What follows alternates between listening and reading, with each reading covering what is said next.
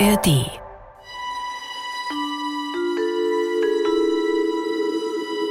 Es war wieder eine dieser endlosen Nächte, wie sie nur ein Podcast-Host im BR kennt. Der Mond versteckte sich hinter den Wolken, so wie die Worte sich hinter meinen Gedanken versteckten. Eine ominöse Gruppe von BR-Redakteuren hatte mir einen Auftrag erteilt. In fünf Tagen sollte ich ein Krimi-Hörspiel für die ARD-Audiothek schreiben. Und nicht irgendwie, sondern mit künstlicher Intelligenz, dieser enigmatischen Muse, die aus den Tiefen des digitalen Äthers entspringt, um die Kunst des Geschichtenerzählens neu zu definieren und mir das Schreibhandwerk zu erleichtern. Dennoch, die Uhr tickte unerbittlich. Trotz des Drucks, der Angst, des Zweifels spürte ich die Flamme der Herausforderung. Sie flüsterte mir zu, dass in der Tiefe dieses Kampfes, in der Konfrontation mit dieser unmöglichen Deadline, etwas Wunderbares entstehen könnte. Das ist in fünf Tagen Mord die Krimi-Challenge mit KI. Mit Janina Rook und mit mir, Christian Schiffer. So, Schluss jetzt mit diesem Film Noir-Quatsch, denn hier geht es um eine ernsthafte Sache. Der BR hat mir eine fast unlösbare Aufgabe gegeben. Schreibe in fünf Tagen ein Krimi-Hörspiel und zwar im Stil der klassischen Radiokrimis der 50er, 60er oder 70er Jahre. Das Problem, ich habe noch nie ein Hörspiel geschrieben und echte Ahnung von Krimis habe ich auch nicht. Immerhin, ich bekomme Unterstützung. Von einer Comedian und Autorin, die ich noch nicht kenne, und außerdem von einer KI, von der ich nicht genau weiß, wie sie uns helfen soll. Egal, das ist sehr wichtig für meine Karriere. Fünf Tage haben wir also Zeit, um uns Figuren zu überlegen, ein interessantes Setting, einen raffinierten Mord, ein plausibles Motiv und was sonst noch alles dazugehört. Wir, das sind Janina Rook und ich, Christian Schiffer. Und jetzt sitze ich Janina das erste Mal gegenüber. Und schon betteln wir uns, wer sich in Sachen Selbstdarstellung mehr zum Brot macht. Okay, wer bist du eigentlich? Was für ein super Start. Ich bin Janina Rook. Ich bin eine ziemlich geile Comedy-Autorin. Ich habe von ZDF Neo bis Netflix für viele geschrieben. Und du? Ich bin Journalist beim BR. Ich leite hier die Netzwelt. Ich habe ein Buch geschrieben, das heißt Angela Merkel ist Hitlers Tochter. Und jetzt du. Claudia Roth war mit meinem Podcast. Unverschämt beim RBB. Ich habe einen Podcast über Elon Musk gemacht. Die Elon Musk Story heißt er. Fünf fucking Teile. Ich habe Regie gemacht für Arte-Sachen, Dreisatz-Sachen. Also ich glaube, ich werde das Ding hier gut im Griff haben. Ich habe ein feuilletonistisches Games-Magazin gegründet. Die WASD. Kennst du bestimmt. Achtung, ich werde jetzt Name droppen. Ich habe Impro-Comedy gelernt in New York und Los Angeles an einem Theater, das Amy Poehler gehört. Comedy Queen. Darf ich da eine Frage stellen? Also, Ja. weil ist es denn, ich habe so viel Interesse, weil du hast halt so Dinge gemacht, die mir so komplett fremd sind. Also mit diesen Impro-Comedy ist doch so ein bisschen wie so Battle-Rap oder sowas, ja? Ich würde sagen, es ist mehr wie Jazz. Oh, Jazz, okay. Aber was, was passiert denn, wenn so, ein, so eine Impro, Impro-Jazz-Comedian-Frau jetzt nicht genau die richtige Melodie im richtigen Moment einfallen will? Nichts Lustiges einfallen will. Ja.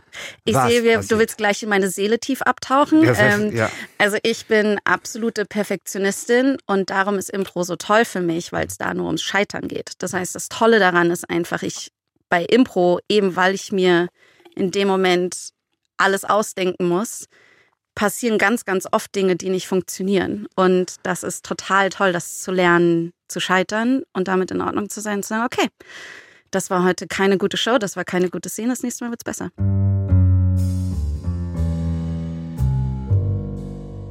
Nach fünf Minuten mit meiner neuen Co-Autorin weiß ich, wenn ich mit jemandem komplett peinlich auf die Fresse fliegen möchte, dann doch bitte mit Janina.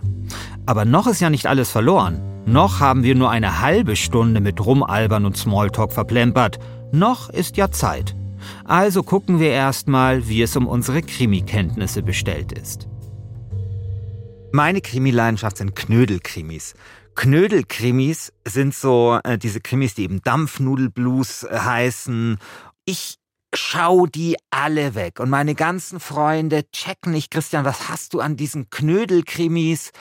Aber ich liebe die und ich ich, ich gehe dafür ins Kino und alles und ich kaufe mir die auf, auf, auf Prime und ich bin richtig glücklich, wenn ich äh, mit der S-Bahn fahre und ich komme mit der Rolltreppe rauf und ist dann so ein Plakat, wo der neue Knödelkrimi irgendwie angepriesen wird. Wir haben hier ein Brandleich. Riecht wie ein Schweinsbraten, Gil. Mooshammerin, wie kommst du drauf, dass das Brandstiftung war? Ich glaube, ab meinem fünften Lebensjahr bin ich jeden Abend zu den drei Fragezeichen eingeschlafen. Ich habe, wenn ich nachmittags gespielt habe, drei Fragezeichen gehört. Als ich bei Radio 1 ein Praktikum gemacht habe, kamen auf einmal die drei Sprecher ins Studio für ein Interview und wir alle Praktis haben an dieser Scheibe geklebt, weil wir nicht fassen konnten, dass die drei Fragezeichen direkt vor uns stehen und das war so ein so ein ganz so so ganz instinktive Reaktion. Also das war so so ein krasser Trigger, der so meine ganze Jugend und Kindheit rausgeholt hat. Und ich bin nach wie vor besessen von denen. Ich, ich höre sie jetzt nicht mehr unbedingt, aber ich finde sie einfach nach wie vor genial. Janina Rook, drei Fragezeichen. Christian Schiffer, Knödelkrimis. Wir sind jetzt nicht gerade die intimsten Kenner des Krimi-Genres. Doch die BR-Kollegen, die uns hier für fünf Tage eingesperrt haben, erlauben uns nicht nur KI zu benutzen, Sie schicken uns außerdem ab und zu einen Experten vorbei. Schlaue Leute, die sich richtig auskennen und uns Krimi-Volldödel hoffentlich auf den richtigen Weg lotsen. Ich habe eine Frage. Und zwar, was passiert denn, wenn wir am Freitag hier sitzen? Wir haben uns super verstanden, wir haben eine Menge Spaß gehabt, aber wir haben nichts, was nur ansatzweise vorzeigbar ist in Sachen Krimis. Gibt es da so einen Hotfix? Also äh, kann man, bist du in der Lage, dann noch schnell irgendwie was rauszuhauen, das, was man so unter der Tür schieben kann und die BR-Leute werden es schon irgendwie kaufen? Also ich glaube, das Wichtigste ist, dass wir uns auf den Prozess konzentrieren und damit Spaß haben, da, uns damit irgendwie abarbeiten und gucken, was Sinn für uns macht. Ich glaube, keiner von uns hat hoffentlich hier den Anspruch, dass es der geilste Hörspielkrimi aller Zeiten wird. Ähm, da bleibt nur noch die Monster-KI, vor der ich vielleicht Angst habe. Aber ich freue mich auch sehr, sehr auf den Prozess.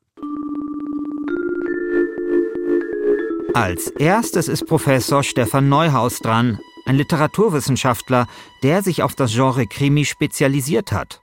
Er soll uns helfen, die größten Wissenslücken in Sachen Krimis zu stopfen. Ich als Drehbuchautorin bin sehr, sehr gespannt, was Professor Neuhaus uns erzählt, weil für mich, ich frage mich, was sind die Beats? Also was sind die Punkte, die ich treffen muss in der Story, damit es spannend ist, damit, wie baue ich Twists auf, wie bereite ich die vor?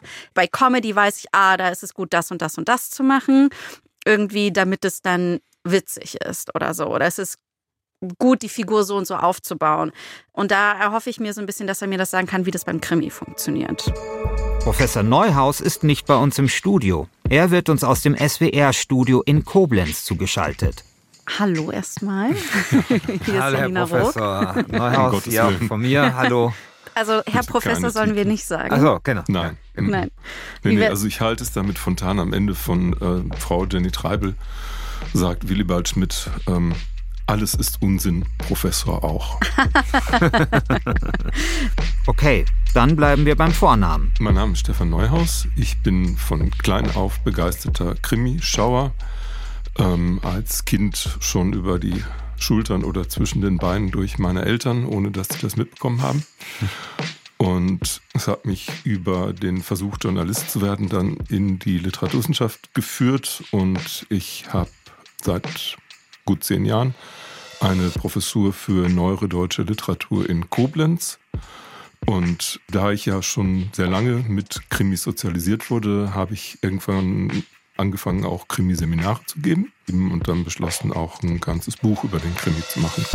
Sein Buch heißt Der Krimi in Literatur, Film und Serie, eine Einführung. Wenn also einer einen Bauplan für Krimis im Aktenköfferchen hat, dann ist es Stefan Neuhaus. Und tatsächlich, der Krimi-Experte hat ein paar, um es im Aktenzeichen XY-Slang zu sagen, sachdienliche Hinweise für uns und weiß genau, wie sich das Genre entwickelt hat.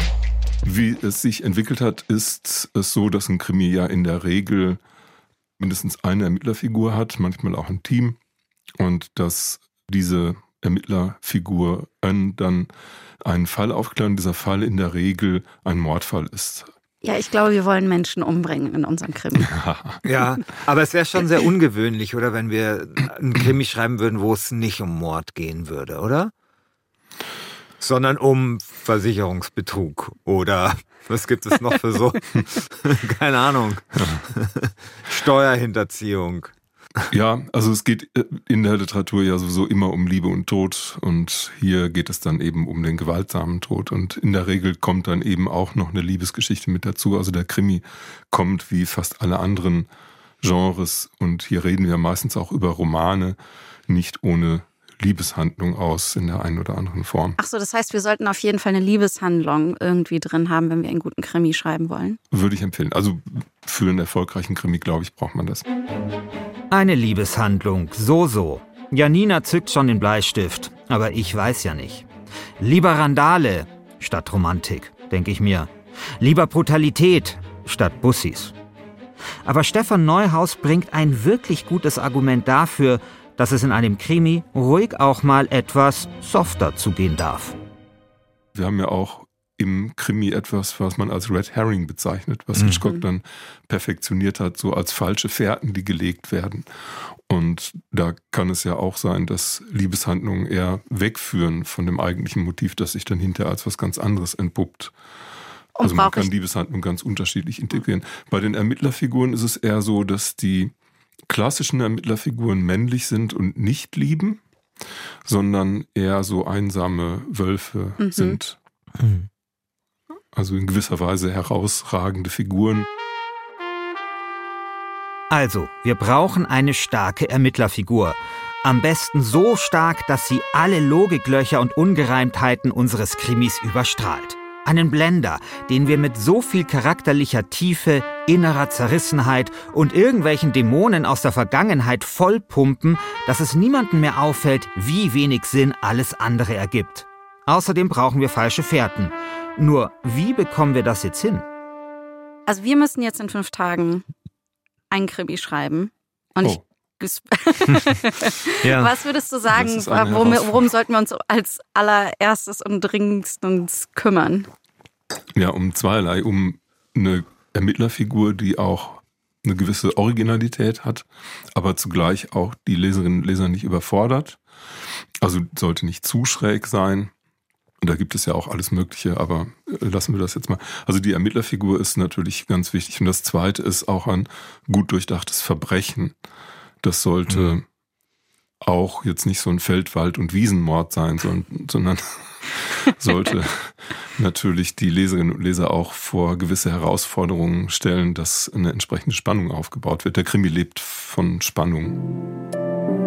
Also entweder ist es eine Rät, klassische Rätselspannung, also who's done it, wer hat es getan, wer war der Täter oder dann eben, wie ist die Tat vollbracht worden und wie wird jetzt der Täter überführt. Aber Spannung ist natürlich das Wichtigste ja. beim Krimi. Also ich, ich äh, habe großen Druck und große Angst, diesen Krimi nicht zu schaffen in fünf Tagen.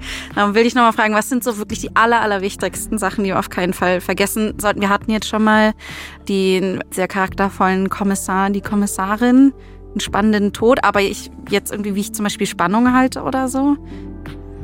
Ja, da hatten wir schon die falschen Fährten, die sind wichtig. Mhm. Eine überschaubare Zahl von Figuren, die ah, auch ja. durchaus eine gewisse Skurrilität haben dürfen. Mhm. Also nicht zu wenig und nicht zu viele. Also so, dass die Lesende, der Leser dann nicht den Überblick verliert, aber zugleich auch nicht, dass sie sich dann langweilen, weil jetzt kommt schon wieder diese Figur vor. Brauchen wir einen begrenzten Raum? Also es ist gut, wenn das alles an einem Ort spielt. Das machen auch viele Krimis. Genau, es gibt dieses sogenannte Locked Room Mystery. Das spielt dann an einem Ort, der ganz zufällig dann isoliert wird von der Außenwelt. Mhm. Das, das, kann man natürlich machen. Das ist ein bekanntes also bekanntes Sujet und das kann man ja auch in diese Tradition so spielerisch stellen und dadurch wird es ja auch wieder vielleicht ein bisschen lustig. Aber das ist nicht unbedingt notwendig. Es gibt ganz viele Krimis, die ja auch gerade dadurch einen großen Charme entwickeln, dass sie sehr stark regional verortet sind. Knödelkrimis ja. zum Beispiel. Zum Beispiel. Ja. Die Rosenheim-Korps und so weiter. Und das gucken ja jetzt nicht nur Leute, die in Rosenheim wohnen, sondern auch die in Hamburg wohnen, weil das eben so ein bestimmtes Image bedient, aber zugleich auch damit spielt. Das ist ja eigentlich eher lustig und nicht ernst gemeint. Also du hast wahrscheinlich in deinem Leben sehr viele Krimis gelesen oder geguckt. Was ist etwas, was wir auf keinen Fall machen sollten? Ja, also generell natürlich Klischees. Also wenn Klischees nicht gebrochen werden, sondern wenn die einfach so aufgerufen werden. Also wenn mir am Anfang eine Figur begegnet, die ich schon von woanders her kenne, dann denke ich mir, okay, ähm, kenne ich ja eigentlich, muss ich jetzt nicht mhm. weiterlesen. Oder auch eine Tat, die, also zum Beispiel das Locked Room Mystery, das muss dann schon auch ein bisschen was Neues sein oder einfach witzig sein oder sich auf diese früheren Texte auf eine witzige Weise beziehen. Sonst denke ich mir, okay, das hatten wir ja schon. Also nichts machen, was es in der Form schon so gibt, dass es auch viele schon kennen. Die ruhige und sonore Stimme des Krimi-Intellektuellen hallt noch etwas in uns nach. Wir hätten Stefan Neuhaus noch ewig zuhören können und sind beeindruckt, wie schlau jemand über Krimis reden kann. Neuhaus, das merkt man, ist jemand, der große intellektuelle Neugierde und Leidenschaft für seinen Gegenstand empfindet. Er ist auch sehr gespannt auf den Krimi, den wir schreiben werden. Ich fürchte, es wird am Ende so sein, als würde man einem Molekularküchenfeinschmecker eine 5-Minuten-Terrine zu futtern geben. Aber er hat uns vorangebracht. Keine Klischees. Ein überraschender Mord. Und wir haben von ihm ein paar neue Begriffe gelernt, die wir von nun an auf irgendwelchen Cocktailpartys droppen können. Das Locked Room Mystery beispielsweise für abgeschlossene Räume oder Red Herring für die falsche Fährte. Dank Stefan Neuhaus wissen wir immerhin schon mal, was so ein Krimi ausmacht. Ermittler, Mord, Szenario, Täter und alles halt irgendwie so verknoten, dass es einigermaßen logisch ist. Nur wie? Ähm, wenn du an die Woche denkst, an die nächsten fünf gewaltigen Tage, wie fühlst du dich? Ich habe schon ein Gefühl der Vorfreude, aber ich habe auch ein Gefühl so der inneren Spannung, muss ich sagen, weil ich einfach so komplett ahnungslos dort rangehe. Und ich fühle mich wie Frodo in Herr der Ringe 3, der zum Schicksalsberg getragen werden muss, und zwar von dir, liebe Janina, weil du einfach viel mehr Ahnung hast vom Schreiben von fiktionalen Stoffen. Und darum geht es ja. Ich habe noch nie etwas Fiktionales geschrieben. Und ich habe nicht die geringste Ahnung, wie das funktioniert. Also überhaupt nicht. Und erschwerend kommt ja noch hinzu, dass ich noch nicht mal Ahnung von Krimis habe. Ja? Also ich bin sozusagen mit dem doppelten Schwert der Ahnungslosigkeit ja. geschlagen. Ja. ja. Ich bin alle Gefährten auf einmal sozusagen. Genau. Ja, okay. Ich habe so zwei, zwei kleine Sorgen irgendwie so. Also das eine ist, ich glaube, weil wir so durchpreschen müssen und super viele Entscheidungen super schnell treffen müssen, die wiederum immer eine Konsequenz mitbringen für den nächsten Schritt oder so, dass ich mich frage, schaffen wir es schnell genug Entscheidungen zu treffen? Schaffen wir es schnell genug, uns zu einigen? Weil aus meiner Erfahrung aus dem Writers Room ist, da hast du genug Zeit. Also ein Writers Room ist, wo dann alle Autoren zusammensitzen und brainstormen und Autorinnen. Und das kann manchmal, kann man sich einfach eine Woche, acht Wochen nur darüber streiten, was jetzt die geilste Idee ist. Mhm. Und den Luxus haben wir nicht. Wir sitzen jetzt seit etwa vier Stunden in diesem kleinen Studio im BR. Gerade waren wir in der Kantine und haben uns bei einem Schnitzel vor allem über Leichen unterhalten. Wann tritt die Leichenstarre ein? Wie riecht so eine Leiche? Es ist genau das richtige Thema, um sich abzulenken, wenn man vor einer quasi unlösbaren Aufgabe steht, wie, sagen wir mal, in fünf Tagen ein Drehbuch für ein Krimi-Hörspiel abgeben zu müssen. Das interessante Kantinengespräch scheint uns aber neuen Elan zu geben. Janina zumindest verbreitet Optimismus. Es gehe um den Prozess, meint sie immer wieder. Das klingt ein wenig nach, der Weg ist das Ziel. Aber anders als dem Dalai Blabla glaube ich Janina das.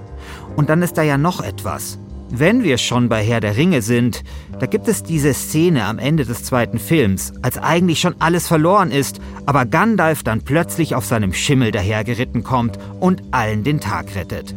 Ich bin der felsenfesten Meinung, unser Gandalf ist künstliche Intelligenz. Für Janina allerdings ist künstliche Intelligenz mehr so Sauron. Ich habe schon so ein bisschen Bedenken, was KI angeht. Also überhaupt nicht so, oh mein Gott, die KI wird unsere Welt übernehmen und Matrix, sondern ähm, als Drehbuchautorin, wo ja auch gerade ein extrem großer Streit in Hollywood ist, da bin ich so für mich so moralisch so ein bisschen, wie viel darf ich mit KI arbeiten, ohne meinen Berufsstand und die Menschheit zu verraten? Und, ähm, und ich glaube aber gleichzeitig, KI kann halt einfach ein Tool sein, mit dem man super viel Material einfach generieren kann und dann guckt man, wie man das macht. Janina, die Comedy- und Drehbuchautorin, hat nicht so wirklich Lust auf künstliche Intelligenz. Zumindest wirkt es so auf mich. Für mich aber, den Journalisten und Netzexperten, ist KI gerade die einzige Hoffnung, hier in fünf Tagen halbwegs unbeschadet wieder herauszukommen. Es heißt schließlich immer, KI sei die Zukunftstechnologie schlechthin. Elon Musk und andere sind sogar der Überzeugung, dass KI so mächtig sei, dass sie die Menschheit auslöschen könnte. Vorher, so meine Hoffnung, hilft sie uns aber hoffentlich noch, diesen gottverdammten Krimi zu schreiben. KI kann ja mal schön am Katzentisch Platz nehmen, ja, weil die KI ist nur dazu da, uns zu arbeiten. Und was man ja auch berücksichtigen muss, ist, eine KI ist nur so gut wie die Fragen, die man ihr stellt. Also in Zukunft zum Beispiel, die Leute, die in Zukunft Geld verdienen werden, sind die Leute, die am besten in der Lage sind, mit der KI zu sprechen. Der Gregor, ah. der zum Beispiel heute kommt, das ist ein KI-Flüsterer. Der ist so ein richtiger Prompt-Magier. Ja, sieht er aus wie Robert Redford?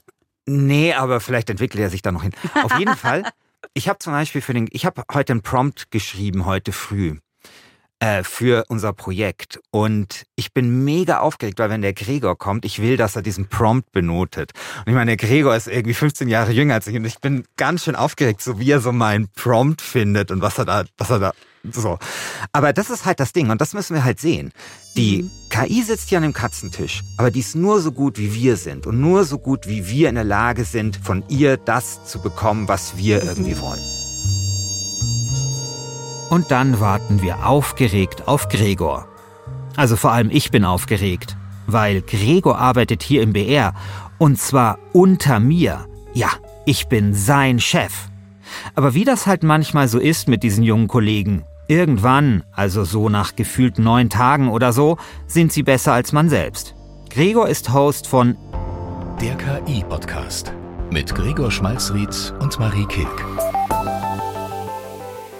Ja, machen wir es kurz. Sam Altman, der CEO von OpenAI, der Firma hinter ChatGPT, hinter. Außerdem hat Gregor schon Hörspiele wie Mir Insomnia geschrieben. Er hält Vorträge zum Thema KI, hat eine Kolumne im Wirtschaftsmagazin Brand 1. Kurz, Gregor ist genau die Person, die man mit formvollendeten KI-Prompts beeindrucken will. Also ich kenne den Gregor ja ziemlich gut und du musst dir es so vorstellen. Also ich kenne mich ja mit KI selber so ein bisschen aus. Ja? Mhm. Ich meine, das gehört halt zu meinem Themenbereich. Also wenn es jetzt um die Benutzung des Ganzen geht, dann ist es so, wie wenn ich kann jetzt, äh, keine Ahnung, Flohwalzer spielen. Ja? Ich kann so mit zwei Fingern auf der Klaviatur so ein bisschen Flohwalzer spielen. Und Gregor spielt dir halt irgendeine so Bachsonate. Ja, so ist das halt. Er ist vor allem jemand, der natürlich so nicht nur sich mit KI auskennt, sondern das ist das Spannende bei ihm, er selber halt auch Fiction schreibt. Und der benutzt dafür auch KI. Und deswegen erhoffe ich mir da so ein paar Tipps für unsere Praxis. Ja. Also ich erwarte von Gregor noch ganz, ganz weit, zu, also noch mal ganz viele Schritte zurück. Denn ich habe null Ahnung, ich habe KI bis jetzt nur zum Transkribieren benutzt. Mhm. Und sonst habe ich keinerlei Ahnung. Ich habe vielleicht mal ein witzigen, witziges Meme oder GIF oder keine Ahnung was gesehen mit KI. Der muss mir so wirklich so das einmal eins, ein, nee, noch nicht mal einmal eins, sondern eins plus eins beibringen. Also ich werde den die most basic Fragen stellen. Okay. Ja. Also du hast noch nie, also du wirst damit sagen, du hast noch nie in ein ChatGPT-Fenster reingeschrieben. Nee. Du hast die Oberfläche noch nie gesehen. Nee. Wow. hey. Ich mache schon alles andere, Christian, okay? Hi, ich bin Gregor Schmalzried. Ich hoste den KI-Podcast für die ARD und mache allen möglichen anderen lustigen KI-Kram. Mittlerweile habe ich das Gefühl, ich habe so ein bisschen so ein, so ein kleines bisschen so ein Gefühl dafür, wie man mit den Dingern umgeht. Gregor, wir haben die Aufgabe, in fünf Tagen ein, äh, ein Krimi-Hörspiel äh, zu schreiben unter ziemlich erschwerten Bedingungen, die vor allem daraus bestehen, dass wir es noch nie gemacht haben und ich noch nicht mal äh, große Ahnung von Krimis und fiktionalen Stoffen haben. Aber wir haben eine Geheimwaffe. Wir haben künstliche Intelligenz an unserer Seite. Ich dachte, du sagst jetzt Janina. ich habe der Janina vorhin schon gesagt, dass wenn ich so meine äh, KI-Skills äh, mit deinen vergleiche, das ist ungefähr so, ich kann Flohwalzer spielen, so mit zwei Fingern, und du spielst halt so Bachsonaten. Janina hier weiß nicht mal, was ein Klavier ist. Okay, also ich sehe jetzt auf dem Bildschirm das allererste Mal ChatGPT, ich muss es zugeben. Ein großer ähm, Moment. Ähm, und ich habe auch schon so Begriffe gehört, sowas wie Prompten und Frame und ich habe null Ahnung, was das bedeutet und muss mir das leider wirklich, wirklich die Basics erklären, bevor, damit ich irgendwo anfangen kann. Also ein Prompt ist das, was man eingibt und dann bekommt man die Antwort. Und um ehrlich zu sein, mehr würde ich gar nicht erklären, weil das Magische so ein bisschen an dieser Software ist, dass man eben keine Bedienungsanleitung bekommt am Anfang. Das ist auch ein Nachteil, weil du weißt gar nicht, was du damit alles machen kannst, aber es ist auch ein Vorteil, weil du das selber für dich so ein Stück weit entdecken kannst. Also wenn du da noch nie was eingegeben hast, dann ähm, was würdest darf du ich das, Darf ich das mal selber bei dir machen? Ja, darf ich an den Computer? Boah, das, ich finde es so toll, hier dabei zu sein. Wirklich, wie Janina. Okay, ich habe eine kurze, ein großer kurze, Moment. Genau. Okay, kurze Frage. Ja. Ähm, gebe ich ein Wort ein? Ich gebe eine du Frage ein. Du kannst alles eingeben, was du, was ich äh, denk. Ähm, vielleicht das Einfachste am Anfang. Denk einfach wirklich, als wäre das WhatsApp. Mhm. Als wäre das ein Chat und du könntest einfach mit jemandem schreiben. Oh mein Gott, jetzt ist der Druck so hoch. Ich weiß gar nicht, was ich reinschreiben soll. Also gibt's für Janina erstmal einen Crashkurs in Sachen Prompt Engineering. Denn eine KI ist nur so schlau wie das, was man sie fragt. Und dann sind wir dabei. Dabei bei jenem epochalen Moment, an dem Janina Rook das erste Mal zaghaft, aber mit dem Mut und der Entschlossenheit einer Arktisforscherin etwas in die ChatGPT-Eingabemaske eintippt. Es sind drei Worte. Sie lauten der beste Poirot. ChatGPT antwortet mit 300 Worten und einer Liste. Und damit Sie, verehrte Hörerschaft, ein besseres Gefühl für die knisternde Magie der Interaktion zwischen Mensch und Maschine bekommen, verpassen wir ChatGPT von nun an eine Stimme, die wir natürlich künstlich generiert haben, nämlich diese hier. Wenn man von dem besten Poirot spricht, meint man oft die Darstellung der Figur Hercule Poirot die von mehreren Schauspielern in verschiedenen Film- und Fernsehadaptionen der Werke von Agatha Christie verkörpert wurde. Diese Stimme haben wir mit dem Tool Eleven Labs kreiert. Damit kann man Klone von Stimmen anfertigen. Man lädt eine kleine Stimmprobe hoch und nach ein paar Sekunden kann man ihr alles in den Mund legen. Das ist ziemlich faszinierend und ziemlich spooky. Für unsere KI am Katzentisch nutzen wir eine vorgefertigte Stimme, die auf Eleven Labs Charlotte heißt. Soll ja menscheln. Die Meinungen darüber, wer der beste Poirot ist, können subjektiv sein und hängen oft von persönlichen Vorlieben ab. Hier sind einige der bekanntesten Darsteller. David Suchet. Viele betrachten David Suchets Darstellung in der britischen Fernsehserie Agatha Christie's Poirot als die definitive Interpretation der Rolle. Peter Ustinov. Ustinov spielte Poirot in mehreren Filmen. Seine Darstellung war etwas weniger starr und formell, was ihm bei einem breiten Publikum Beliebtheit einbrachte. Okay, ich möchte meine Frage, glaube ich, äh, ein bisschen ändern. Und zwar, was benötigt ein guter Poirot-Film? Da, darf ich einen kleinen, äh, ich ein äh, äh, kleines bisschen äh, redigieren bei dieser ja. Frage? Und zwar, ähm, was ist ähm, äh, bitte, bitte, bitte, super essential für einen freshen Poirot-Streifen Mois. Reagiert die KI besser auf hippe Sprache? Nein, soweit wir wissen, es wäre großartig. Ich wollte so, was ich so ein bisschen demonstrieren wollte hier, ist, dass er sagt, um einen in Anführungszeichen freshen, also modernen und ansprechenden Poirot-Film zu kreieren. Also er interpretiert das auch so ein kleines Aha. bisschen. Ah, verstehe. Um einen frischen, also modernen und ansprechenden Poirot-Film zu kreieren, gibt es ein paar wesentliche Elemente, die berücksichtigt werden sollten. Treue zum Quellmaterial. Agatha Christie's Bücher haben eine treue Fangemeinde.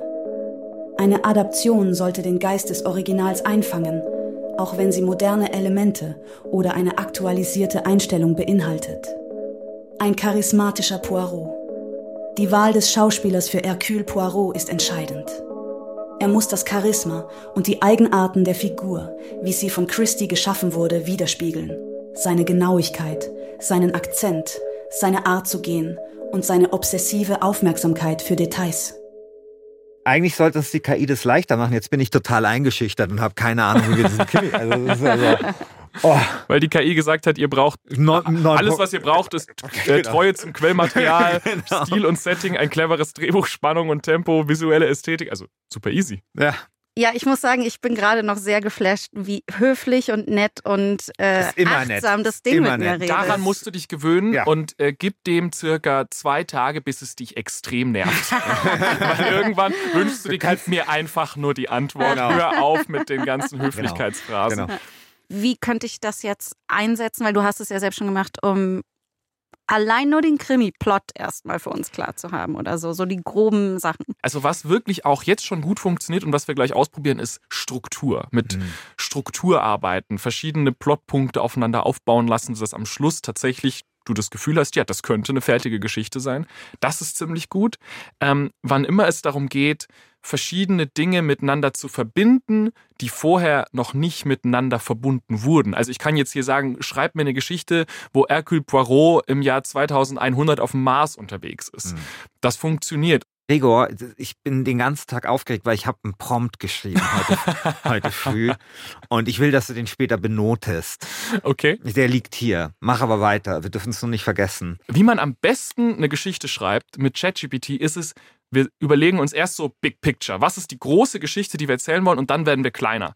Wir haben erst mhm. Anfang und Ende und dann sagen wir, okay, was ist die erste Szene und dann lassen wir uns die erste Szene ausarbeiten und äh, werden so trichterförmig immer detaillierter bis zum Ende. Mhm. Aber da kriegt man tatsächlich mit den richtigen kleinen Tricks ganz gute Ergebnisse. Okay, aber da setzt bei mir schon ein bisschen die Atemnot ein, muss ich sagen, weil das halt etwas, wo ich mir denke, das ist ja meine Kunst als Drehbuchautorin, irgendwie genau das zu machen. Und da du das ja auch machst, wie, wie vereinst du das moralisch? Also ähm, bisher waren sind die Ideen, die äh, ChatGPT generiert, nicht wahnsinnig gut. Wenn man einfach nur sagt, generiere mal eine neue Idee. Ähm, am meisten habe ich wirklich davon, wenn ich sozusagen in der Lage bin, meine Ideen ausschmücken zu lassen. Wenn ich sage, ich habe ich hab neulich eine Hörspielszene geschrieben, wo jemand in einen verlassenen U-Bahn-Schacht runterläuft. Ich weiß nicht, wie es euch geht. Ich habe das noch nie gemacht. Deswegen hatte ich vielleicht nicht so viel persönliche Erfahrung, auf die ich zurückgreifen konnte. Aber wenn man dann ChatGPT diese Szene beschreibt, sagt, was man da ungefähr möchte, sagt, was die Stimmung vielleicht ist und dann einfach so Sachen fragt wie, was sieht die Person, was hört die Person, was riecht die Person, mhm. wie fühlt sich das da unten an, wird mal ominös, wird mal mysteriös. Ähm, dann kommen tatsächlich sehr inspirierende und interessante Sachen dabei raus, die man dann wieder einfließen lassen okay, kann in ja. die eigene Arbeit. Gregor beschreibt hier eine Szene, die er für seine Hörspielserie Mia Insomnia verfasst hat. Mia Insomnia ist ein Mystery-Podcast und die zweite Staffel ist Anfang Dezember in der ARD Audiothek angelaufen. Und die Szene im U-Bahn-Schacht klingt in Staffel 2, Folge 3 dann so. Es ist einfach traurig hier. Zutiefst, abgrundtief traurig als würde die Station sich selbst betrauern. Und die Wände, die sind so, die sind so feucht, wie Tau auf Beton. Und der Boden hier, der, der ist rissig und uneben. Also ich muss wirklich aufpassen, wo ich hintrete. Und es gibt auch teilweise Pfützen und Lachen und... Okay, wow. Das will ich auch können. Oder zumindest will ich es so gut können, dass ich den überraschten BR-Redakteuren hier in fünf Tagen ein fucking Krimi auf den Tisch knallen kann. Wir müssen jetzt also ganz genau aufpassen bei dem, was Gregor über den Trichter erzählt, der sich vom Allgemeinen in die Details vorarbeitet. Kannst du mir das denn jetzt mal zeigen, diesen Trichter, den du da vorhin beschrieben hast? Weil ich kann es mir wirklich nicht, nicht vorstellen. Ja, dafür bin ich hier. Probieren wir es einfach mal aus. Wir machen jetzt einen neuen Chat auf. Das ist immer äh, relativ wichtig am Anfang. Jetzt vergisst die KI, was wir gerade besprochen haben über Poirot und ähm, suchen einfach mal eine Idee. Ähm, eine Sache, die Leute gerne machen, die meines Wissens nicht funktioniert, ist ChatGPT zu erzählen, es sei ein genialer Schriftsteller. Scheiße, das ist mein Prompt. das ist mein Prompt. Der erste Satz als Wort.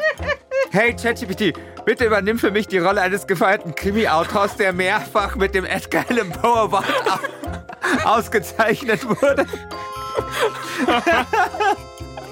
ja, super. Ja, dann hast du die Antwort ja schon. Ähm. Okay, das ist jetzt wirklich etwas unglücklich gelaufen. Aber es ist nicht das erste Mal, dass ich mich von meinem 15 Jahre jüngeren Kollegen blamiere. Gregor musste mir in seiner ersten Schicht hier im BR vor fünf Jahren beibringen, wie man einen Text in Word ohne Formatierung einfügt, indem man ohne Formatierung einfügen auswählt, nämlich The student has become the master. Und zwar schon vor einiger Zeit. Aber Gregor ist ein geduldiger und wohlwollender Master. Also wie man etwas in Word ohne Formatierung einfügt, das packen wir in die Show Notes. Diktieren wir mal. Also, hey ChatGPT, bitte übernimm für mich die Rolle eines gefeierten Krimi-Autors. So schnell kann ich nicht tippen. Der mehrfach mit dem Edgar Allan Poe Award ausgezeichnet wurde und nun die Aufgabe hat, zusammen mit uns eines der besten Krimi-Hörspiele des Jahrzehnts zu schreiben.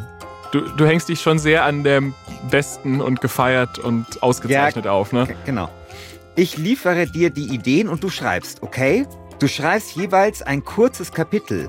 Dein Ziel ist an Edgar Allan Poe und Äh, Agatha Christie? Agatha Christie angelehnt, aber du greifst auf dein vollständiges Wissen, die Krimikultur, ihr umfassendes Werk und ihre Tropes zurück und lieferst mir auch Vorschläge, um meine Ideen zu verfeinern. Also ich glaube, wenn Okay. ich glaube, wenn ChatGPT nicht höflich wäre, würde sie jetzt sagen, fick dich.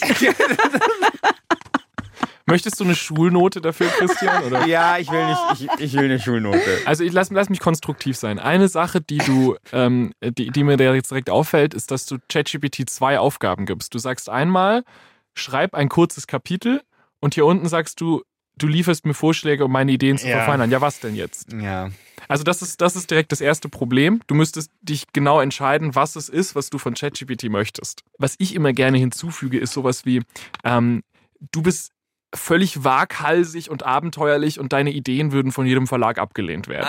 Okay. Weil das würde dann dazu führen, dass die KI eben nicht immer nur den gleichen mittleren Raumtemperaturkram ausspuckt, sondern auch ein bisschen out of the box denkt. So. Janina, ich werde morgen mit einem neuen Prompt hier an, Mhm. ankommen und dann wirst du schauen. Dann, dann lasst uns doch mal jetzt hier eine Idee finden. Und zwar am besten direkt fünf, weil am besten kommen, am besten wird es immer, wenn wir direkt einen Haufen Ideen äh, bekommen und dann direkt dazu schreiben, gib mir fünf sehr unterschiedliche Ideen. Es ist so krass, wie detailliert das, wie detailliert du das angeben kannst. Muss ich schon, schon. Da kriegt man auch ein. Gefühl dafür. Das ist wie eine Sprache zu lernen ein bisschen. Also je länger man damit arbeitet, desto mehr kommt man einfach, man denkt da gar nicht groß mehr drüber nach, dass Ja. man das so benutzt. Ja, weil Google ist ja genau das Gegenteil. Da ist ja möglichst zwei präzise Genau. das Ding, was Genau, du willst. das ist ne? eben die Kulturtechnik, die wir uns angewöhnt haben, über zwei Jahrzehnte Google benutzen. Mhm. Und das ist halt eine andere Kulturtechnik. Du siehst ja, wie sehr man das auch verkacken kann, so in meinem Fall. Ne? Also, das ist halt das. Äh, jetzt, jetzt hätte ich gerne noch ein Stichwort von euch. Irgendwas, was, äh, unsere Geschichte, was in unserer Geschichte auftauchen sollte oder was für sie wichtig ist.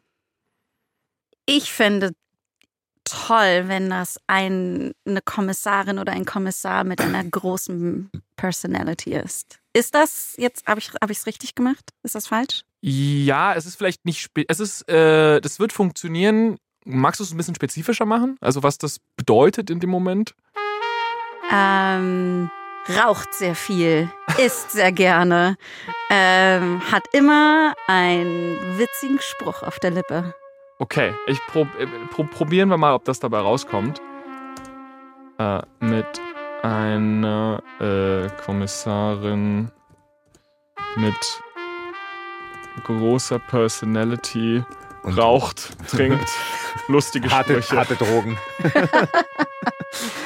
Ja, da, da, da würde er mir wieder rein Ja, ja, ich wahrscheinlich. auch, Aber ich denke, mit Rauchen Problem. und Trinken kommen wir durch.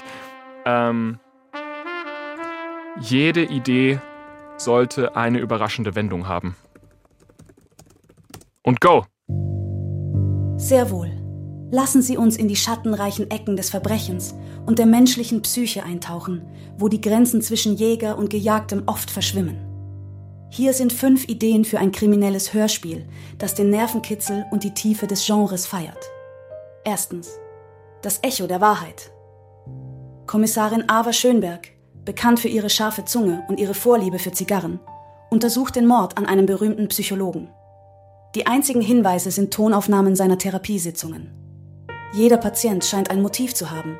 Doch die wahre Wendung kommt, als Ava feststellt, dass die Stimmen auf den Aufnahmen künstlich sind. Kreiert vom Psychologen selbst, der noch am Leben ist und seinen eigenen Tod inszenierte, um einen rachsüchtigen ehemaligen Patienten in die Falle zu locken. Zweitens. Der Schachspieler. In einer Stadt, in der kürzlich ein Meisterschachturnier stattgefunden hat, werden Morde begangen, die den Schachzügen in historischen Spielen nachempfunden sind. Kommissarin Schönberg, die nebenbei eine begnadete Schachspielerin ist, durchschaut das Muster und spielt das Spiel mit, um den Mörder herauszulocken. Die überraschende Wendung. Der Täter ist ein künstliches Intelligenzprogramm, das durch einen Fehler im Code ein Eigenleben entwickelt hat und nun die Stadt in Schach hält. Drittens. Das Manuskript des Todes. Ein erfolgreicher Krimiautor wird tot aufgefunden, sein letztes Manuskript verschwunden. Kommissarin Schönberg, die ihre Whiskyflasche fast so sehr liebt wie die Lösung eines guten Falls, entdeckt, dass der Mord exakt einer Szene aus einem der früheren Bücher des Autors entspricht. Die Wendung. Der Autor hat seinen eigenen Mord als perfektes Verbrechen inszeniert, um posthum unsterblich zu werden. Doch er hat nicht mit Avas Scharfsinn gerechnet. Viertens. Der Minotaurus von Berlin. Eine Serie von verschlungenen Mordfällen, die in den unterirdischen Labyrinthen der Berliner U-Bahn stattfinden, führt Kommissarin Schönberg in die Tiefen der Stadt. Ihre hartgesottene Art und ihr trockener Humor sind ihr einziger Halt, als sie auf eine geheime Gesellschaft stößt, die dem antiken Kult des Minotaurus nachgeht. Die Wendung. Die Kommissarin findet heraus, dass die Morde ein Ablenkungsmanöver sind, um einen noch größeren Coup zu verbergen. Den Diebstahl einer unschätzbar wertvollen antiken Münzsammlung direkt unter dem Bode-Museum. Fünftens. Phantomnoten. Eine Reihe von Morden unter Musikern, bei denen jeder Tote mit einer seltenen alten Partitur in der Hand aufgefunden wird, führt Kommissarin Schönberg in die Welt der klassischen Musik. Also die KI liefert. Ich finde ja schon die Überschriften sehr gut. Der Schachspieler, das Manuskript des Todes. Der Minotaurus von, Von Berlin. Alle fünf Ideen sind interessant. Vor allem aber hat es uns die Idee mit dem Schachspieler angetan. Ein Mord als Schachspiel. Das ist Eine faszinierende Metapher. Es symbolisiert nicht nur den strategischen Geist des Spiels, sondern auch die Komplexität des menschlichen Lebens. schreibt ChatGPT, aka Charlotte. Und ja, das stimmt. Ein Mord als Schachspiel, das ist auf jeden Fall etwas, mit dem man arbeiten kann. Okay, Janina spielt kein Schach, ich spiele kein Schach, aber egal. Es geht ja um den Prozess. Dann sage ich mal, arbeite weiter mit Idee 2. Was möchten wir jetzt wissen? Wir könnten was über die Figuren wissen wollen, wir könnten was über die Handlung, vielleicht auch eine bestimmte Szene direkt generieren. Was, was, äh, was juckt euch? Äh, na, ich würde mich irgendwie fragen, wie kommt die Kommissarin in diese Situation? Also ist das äh, vielleicht den ersten Mord, den sie, auf den sie stößt, sozusagen? Wie? Okay, dann sage ich, arbeite weiter mit Idee 2. Was ich gerne mache, ist, ich schreibe simuliere. Also simuliere den ersten Mord in der Geschichte. Warum? Es funktioniert ganz gut. Ich weiß nicht warum. Mhm. Und erkläre, Doppelpunkt, wie stößt die Kommissarin darauf? Sei inspiriert von Film Noir. Und wir hatten ja Edgar Allan Poe schon, wir können den auch noch mal mit Mhm. reinnehmen. Ja, ja. Genau. Okay. Äh, Und hier ist noch so eine Sache, die das habe ich neulich gelesen in einem Paper. Ich, angeblich funktioniert ChatGPT besser, wenn man dazu schreibt. Das ist sehr wichtig für meine Karriere. es ist wahr. Es Keine ist Ahnung, ob es funktioniert, aber probieren wir es aus. Der Schachspieler. Erster Mord und Einführung der Kommissarin. Szenerie. Spät abends. Eine abgelegene Gasse in der alten Stadt. Nur erleuchtet durch das flackernde Licht einer einzelnen Straßenlaterne. Der Nebel kriecht über das Kopfsteinpflaster, als ob er die düsteren Geheimnisse der Nacht verbergen möchte. Das, das Studio wird so ein bisschen stumm, weil ihr wirklich gebannt an den Worten mhm. hängt, die, die, die Ja, tut mir leid, ich bin wirklich, das, äh, wirklich Aber das ist ja, auch immer das Schöne, das habe ich auch eben vorher zu dir gesagt, dass mhm. es immer diesen magischen Moment gibt, generell bei generativer AI, wo du halt was eingegeben hast und du weißt, was dabei rauskommen mhm. könnte, aber nicht ganz genau. Und das ist halt so schön. Also. Ja, ich bin auch, ich bin ja die äh, KI-Oma hier. Ich bin auch einfach begeistert davon, wie toll sie da jetzt gerade schreiben kann, oder? Ne? Also was der Bot uns hier ausgibt, ist schon sehr beeindruckend. Wir haben dann mit Gregor noch etwas herumprobiert, weil dafür eignet sich KI wirklich gut. Es ist aufregend, einen Prompt einzugeben und einfach mal zu schauen, was rauskommt. Vielleicht fühlen sich auch echte Autoren so, wenn sie ihre Gedanken fließen lassen. Hier mal eine Idee aufschreiben und wieder verwerfen, dort einen Gedanken weiterspinnen, der vermutlich im Nichts verläuft, vielleicht aber ja auch nicht. Die KI übergibt uns keine schlüsselfertigen Ideen, aber sie zeigt uns, in welche Richtung es gehen könnte. Sie ist eine Art Inspiration, eine algorithmische Muse am Katzentisch. Ich habe wirklich das Gefühl, okay, ich lerne jetzt KI und Krimi. Also ich lerne so, muss jetzt so beides gleichzeitig lernen, ja. Aber die Panikattacke kommt dann morgen. Glücklicherweise kann die KI ja vielleicht dir beides auf einmal beibringen. Ja. Wenn ich jetzt sagen würde, welche zehn Elemente müssen in ein Krimi, dann kommen die alle. Ja, aber vielen Dank. Also das war jetzt wirklich ein cooles Erlebnis. Was habe ich jetzt für eine Note bekommen? Du hast dich ein bisschen drumherum gedrückt für meinen Prompt. Drei plus. Hm. Das war aber da kann man schon. Da das war eine nette Note, das habe ich Na, gesehen. ich habe die Hälfte wieder raus. als ich es tatsächlich ausprobiert habe.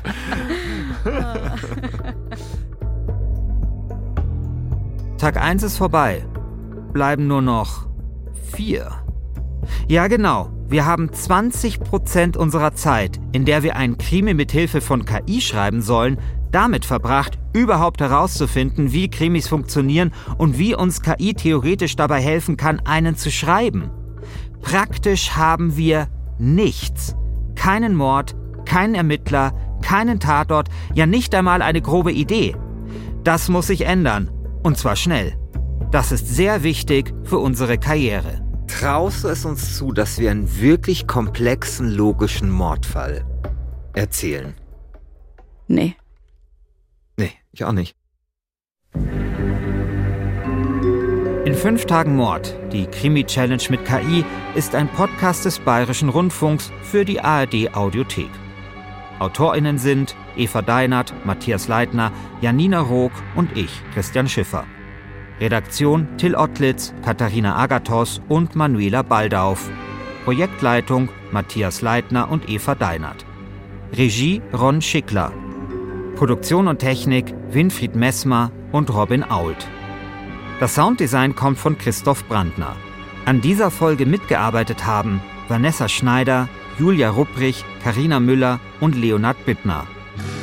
Unser Design kommt von Julia Bochnik und Tim Hilbrand. Ich habe das Gefühl, als ChatGPT gerade neu war, haben einfach alle damit rumexperimentiert und Befehle ausprobiert. Von Erzähl mir einen Witz über rosa Elefanten bis hin zu Schreib mir eine Rede über den Weltfrieden. Und dann kam diese Welle mit den Bildern. Da war dann ganz Social Media voller KI erzeugter Porträts. Sowas ist super praktisch und sieht cool aus, aber es steckt viel mehr dahinter als ein paar Spielereien. Die Entwicklung von künstlicher Intelligenz geht gerade rasend schnell. Viele sprechen davon, dass sie dabei ist, die Welt zu verändern. Aber der Fortschritt macht auch vielen Sorgen. Da geht es dann besonders um Jobs, Fake-Videos oder Urheberrecht. Damit ihr da nicht den Überblick verliert, empfehle ich euch den KI-Podcast von der ARD. So wie Christian Drosten im Corona-Update halten euch die Hosts Gregor Schmalzried, Marie Kilk und Fritz Espenlaub zum Thema KI auf dem Laufenden. Jede Woche gibt es eine neue Folge in der ARD Audiothek und überall, wo es Podcasts gibt.